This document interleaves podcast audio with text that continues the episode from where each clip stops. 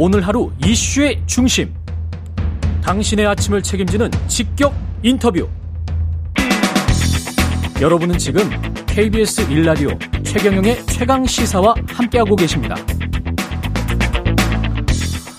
네, 창당 11주년 맞이한 정의당 왜 존재해야 하는지 답을 만들겠다면서 쇄신 의지를 강조하고 있는데요. 지도부 해법은 뭔지 이정미 대표에게 직접 들어보겠습니다. 안녕하세요. 네, 안녕하세요. 예, 이정미표 자강론이 실패했다. 강서구 선거를 보니까 뭐 이런 평가가 나오고 있는데 어떻게 보십니까? 어, 사실 이번 강서 보궐선거가 굉장히 어려운 선거였습니다. 뭐 윤석열 정부에 대해서 이번에 확실하게 경고장을 날려야 된다는 주민들의 의지가 굉장히 높았고 그 틈바구니 안에서 정의당을 그래도 지지해 줘야 된다라고 하는 어떤 뚜렷한 행보들을 저희들이 잘 보여주지 못한 것에 대한 철저한 자성이 필요하다고 생각이 듭니다. 근데 이제 어 자강론이라고 하는 것은 어, 하나의 과정입니다. 우리 당이 무엇을 하려고 하는 당이냐를 명확하게 보여주어야 그 중심을 세워놓고 또 폭넓은 연대연합도 가능하다고 생각이 들거든요. 어, 사실 뭐 양당에 동의 안 하는 어, 중도층들이 상당히 있지만 단순히 그 양당 바깥에 있다는 그 사실만으로 어 그 양당을 지지하지 않는 분들이 다 또 결집하는 것은 아니라고 봅니다. 어, 그 당이 투자할 만한 어떤 가치가 있는지, 어떤 비전을 가지고 있는지 이런 것들을 보여드려야 하고 어, 그것을 찾아나가는 과정에 지금 있다. 저희들은 이렇게 생각을 하고 있습니다. 두 가지로 나누셨단 말이죠. 그러니까 강서구 같은 경우는 확실한 경고장을 윤석열 정부에게 보내줬다. 근데 정의당을 지지하는 세력은 분명히 어 어딘가에 중도에 존재를 한다. 중도 양당을 다 지지하지 않는 세력이 근데 확실한 네네. 경고장을 보내주는 거하고 네. 정의당을 지지하는 사람들하고 네. 겹칠 수도 있지 않습니까? 예, 그렇습니다. 사실 이 예. 양당 체제 안에서 정의당의 입지는 항상 그 위협을 받아왔고 어려움을 가져왔습니다. 예. 그런데 어, 뭐, 한때는 이 진보 정치가 그래도 우리 사회 대한민국에 꼭 필요한 정당이기 때문에 네. 그 과정에서도 이 당을 일단 어, 투자를 하고 키워줘야 된다라고 하는 마음들이 움직여 왔다고 생각을 하거든요. 음. 그런데 어, 기존의 정의당에게 지지를 보내셨던 분들 중에서도 상당히 많은 분들이 어, 이번 보궐선거에 선택하지 않았던 것은 소위 정, 어, 정의당에게 우리가 그래도 지속적으로 지지를 보내주고 어, 투자를 해야 된다라고 하는 그런 유인을 저희들이 더 만들어내지 못했던 측면들도 상당히 있다고 보여집니다. 민심은 정부에 대한 확실한 경고장이 우선순위였다라고 분명히 말씀을 하셨는데 진보 네. 전체의 효용성이 확실한 경고장과 어떻게 중첩되지 않으면 그러면 민심도 이쪽으로 진보 정치의 효용성 쪽으로 오지 않는 거 아니에요? 우선순위가 네. 민심이 확실한 경고장이라면? 네. 어, 사실 뭐, 그, 거대 양당들이 서로가 서로를 심판하는 선거들을 계속 해왔습니다. 네. 근데, 네. 어, 그 과정에서, 어, 사실 이제, 어, 정의당과 같은 정당, 이 정당에 대해서, 그래도 저, 어, 저 정당을 좀 살려놔야 된다라고 하는 마음 한편에, 어, 국민들의 요구도 좀 분명히 있었다고 생각이 들거든요. 그리고 이번에, 어, 보궐선거 결과를 보셔서도 알겠지만, 어, 국민들 입장에서 이번 선거에서 국민의힘이 이길 거라고 생각하시는 분들은 그다지 많지 않았습니다. 제가 그 거리에 나가봐도 어 그래서 압도적으로 민주당이 이제 승리를 하지 않았습니까? 그럴 때 어, 그 과정에서도 민주당은 이번 판엔 뭐 심판 선거가 됐고 승리를 했고 하지만 또 일정하게 정의당도 지지해줘야 된다 이 마음을 끌어내는 그것이 지금 이 양강 구도 사이에서 정의당이 해야 될 굉장히 어려운 어, 그 과정인데 이것이 이번에 충분하지 못했다라고 하는 것이 드러난 것이죠. 지금 대한민국에서 네. 그렇다고 해서 모든 심판 선거가 계속되기 때문에 음. 제3당 뭐 그 어 양당 이해 정당 이런 정당이 필요가 없 다 이렇게 생각하시는 분들은 또 없거든요. 그리고 투표장에 나가지 않으신 어, 그런 투표를 하지 않으신 분들, 이런 분들도, 어, 이번에는 그런, 굳이 내가 양당 중에 누구를 선택하는 선거를 하지 않는다 하더라도, 어, 투표장에 나와야, 나와서 정의당을 그러면 이번엔 좀 지지를 해줘야 되겠다. 이런 마음도 불러일으키는 것도 굉장히 중요한 어, 요소였다고 생각하는데 그런 것들도 저희가 충분히 좀 끌어내지 못했던 것도 있다고 생각이 듭니다. 그 외부 환경이 굉장히 좀 어렵다. 그 말씀은 맞는 것 같은데 내부적으로는 문제가 없었습니까?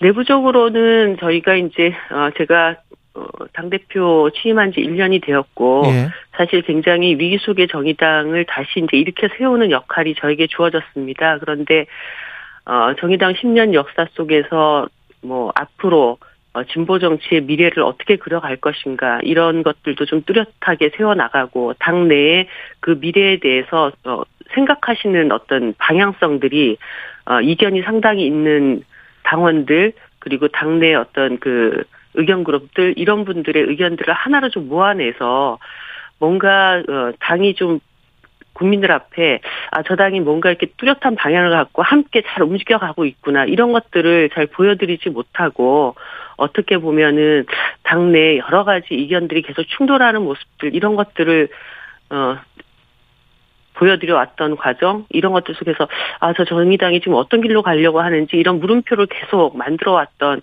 이런 과정들도 이번 보궐선거에 어 분명히 반영이 되지 않았을까 그런 생각이 듭니다. 이런 말씀 드리는 게 약간 좀 죄송스럽습니다만 김창인 전 청년 정의당 대표는 정의당 갈등 봉합 첫 단추가 대표 사퇴다. 이렇게 네네. 지금 주장을 하고 있고 천호선 네. 전 정의당 대표는 어, 정의당 지역 위원장들 중에서 사회민주당으로 오겠다고 고민하는 사람들이 있다. 네. 뭐 어떻게 보세요?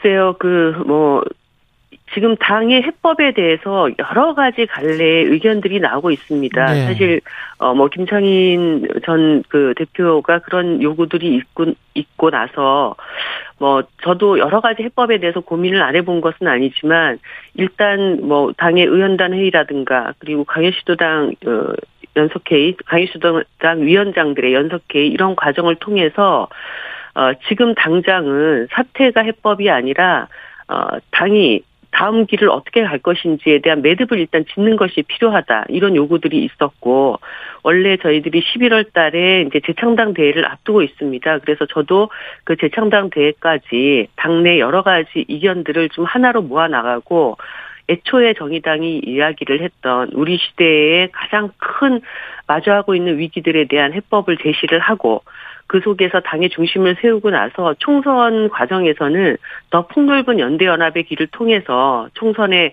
어, 어떤 돌파구를 찾아 나가는 이런 해법까지는 제가 무슨 일이 있어도 만들어 놓겠다 이렇게 약속을 드린 바가 있습니다. 더 넓은 연대 연합의 길을 말씀을 하셨는데 그 천호선 전 정의당 대표, 사회민주당 지금 사무총장이죠. 진보의 세속화를 주장을 하고 있단 말이죠. 이거하고 더 넓은 연대 연합의 길은 맥락이 같은 것 같은데 어떻게 보세요?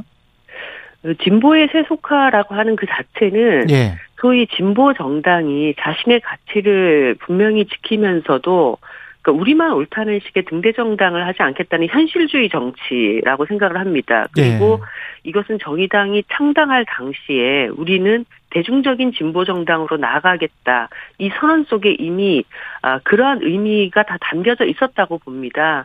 어, 정의당이 원내에서 그 어, 의회 활동을 하면서 중요한 것은 시민들의 삶을 한 발짝이라도 더 나아갈 수 있도록 만드는 문제를 해결하는 그런 어떤 역할을 해야 된다고 할 때 결국은 그 국회 안에 있는 여러 정당들과 어떤 때는 대립의 대상이기는 하지만 또 어떤 때는 협력의 대상이기도 하지 않습니까? 네. 저는 어 정의당이 여러 가지 뭐 여섯 명이라고 하는 굉장히 작은 소수 정당이지만 실질적인 입법 성과도 내왔고 뭐 21대 국회 같은 경우에도 그 어려웠던 중대재해 처벌법 같은 것도 저희들이 통과를 시켜서 산업 안전 사회를 만들어 나가기 위한 어떤 성과물도 어, 이루어왔던 것처럼 그러한 식의 어떤 연대연합이라고 하는 것은 어떻게 보면 정치의 근본적인 그 본령 같은 거라고 생각을 합니다. 우리만 옳다고 주장해가지고 뭐 문제는 해결할 수 없는 이런 정당은 존재할 이유는 없기 때문에 뭐 그러한 어떤 가치를 정의당이 배반한 적은 없지 않나 그런 생각을 하고 있습니다.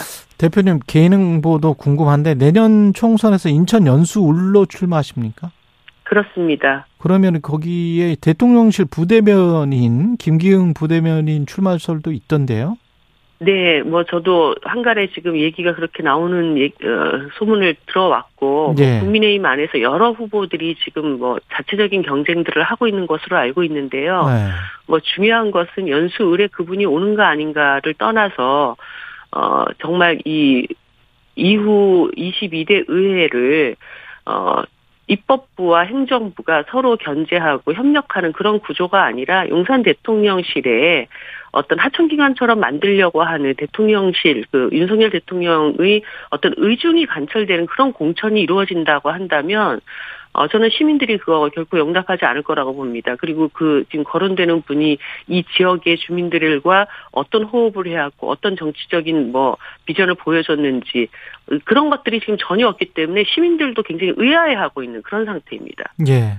11월에 재창당 대회까지 가장 시급하게 해결해야 될 과제는 뭡니까? 정의당은? 어, 지금 일단 정의당이 무엇을 하려는 정당인가를 일단 뚜렷이 세우는 거라고 봅니다. 음. 지금 우리 시대의 가장 아, 커다란 위기로 드러나고 있는 기후위기나 불평등 문제, 그리고 지역 소멸 문제, 이런 가치를 어, 해결하고자 하는 의지를 갖는 세력이라면 누구든지 함께 할 수 있는 어, 그러한 어떤 선거연합 정당을 만들어내고 그 정당의 기반 위에서 어, 총선 시기에 뭔가 정치 구조를 개혁할 수 있는 세력이라면 더 넓은 연대 연합의 어떤 판을 만들어 나가는 이런 구상을 가지고 최대한 당 내외를 좀 어, 설득하고 또 이러한 어, 방안으로 나가려고 하는 정의당에 대한 지지를 다시 회복시켜 나가는 이 일이 저에게는 가장 중요한 과제라고 봅니다. 예, 한 20초 남았는데요. 녹색당과 연대 방안은 논의가 되고 있죠. 예, 지난 주말에 녹색당 전국위원회에서 일단 그 그런 결정을 했고요. 어, 저희들은 11월 5일 날 전국위원회가 있습니다. 그래서 지금 녹색의 가치를 함께 22대 국회에서 실현해 나가면서 어, 생태 환경에 대한 사회적 과, 어, 과제를 어, 의회 정치 안에서 풀어나가고자 하는 이런 어, 프로세스를 잘 진행해 보려고 합니다. 예, 여기까지 듣겠습니다. 지금까지 이정미 정의당 대표였습니다. 감사합니다. 네, 감사합니다.